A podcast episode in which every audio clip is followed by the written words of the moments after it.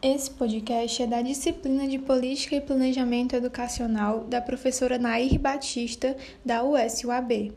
Nossa equipe é composta por mim, Luciana Cláudia, Evelise Teixeira, Aruxa Oliveira e Maíra Lopes.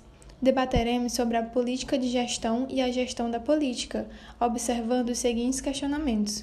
O primeiro, a inversão dos termos política de gestão e a gestão da política alteram o produto ou seus significados? Segundo, as finalidades da gestão educacional são intrínsecas a uma determinada política da gestão? Esses questionamentos serão debatidos durante esse podcast. Olá, meu nome é Evelise Teixeira e vamos responder a primeira pergunta do nosso podcast. A inversão dos termos política de gestão e gestão da política alteram o produto ou seus significados? Sim, a inversão desses termos irá alterar os seus significados, porque na política da gestão educacional, estamos nos referindo aos conteúdos político-ideológicos que existem na gestão, ou seja, na intencionalidade existente nessa prática. Então, nós não podemos pensar na gestão educacional sem essa forma ideológica que existirá na sua prática. Já na gestão da política educacional, nós compreendemos que para que seja desenvolvida uma política educacional, ela precisa ser pensada, gerenciada, planejada e executada de forma anterior. Então, por isso esse termo gestão da política educacional. Olá, meu nome é Maíra. Vamos continuar, dar continuidade aqui ao nosso podcast com a finalidade de debatermos um pouco sobre a gestão e sobre a política de gestão. Então, o Estado ele passou a, a a agregar o ensino médio, a ter uma prioridade no ensino médio, com o Plano Nacional de Educação, que é aprovado em 2001. E aí, é, qual era a obrigação da gestão, da política de, política de gestão? Formular e implantar progressivamente uma política de gestão da infraestrutura física da educação básica pública, que assegurasse o quê? A reordenação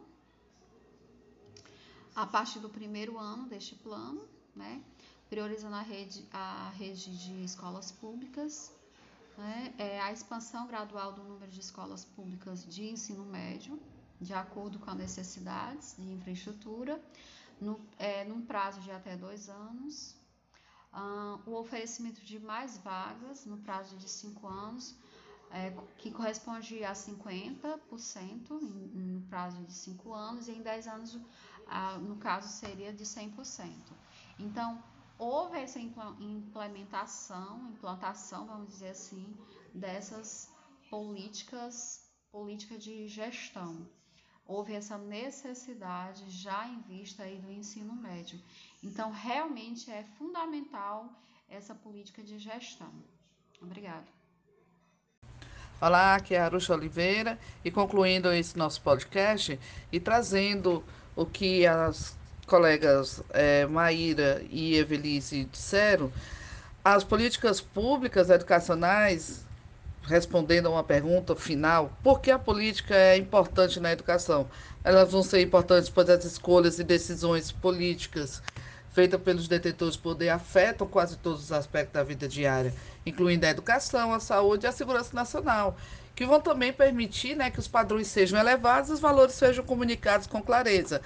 Elas com, têm um papel importante na escola porque cobrem o bem-estar e a proteção dos alunos, as práticas de ensino e aprendizagem e as questões pessoais. Então, as políticas escolares elas também são importantes no que diz respeito à atração dos futuros alunos.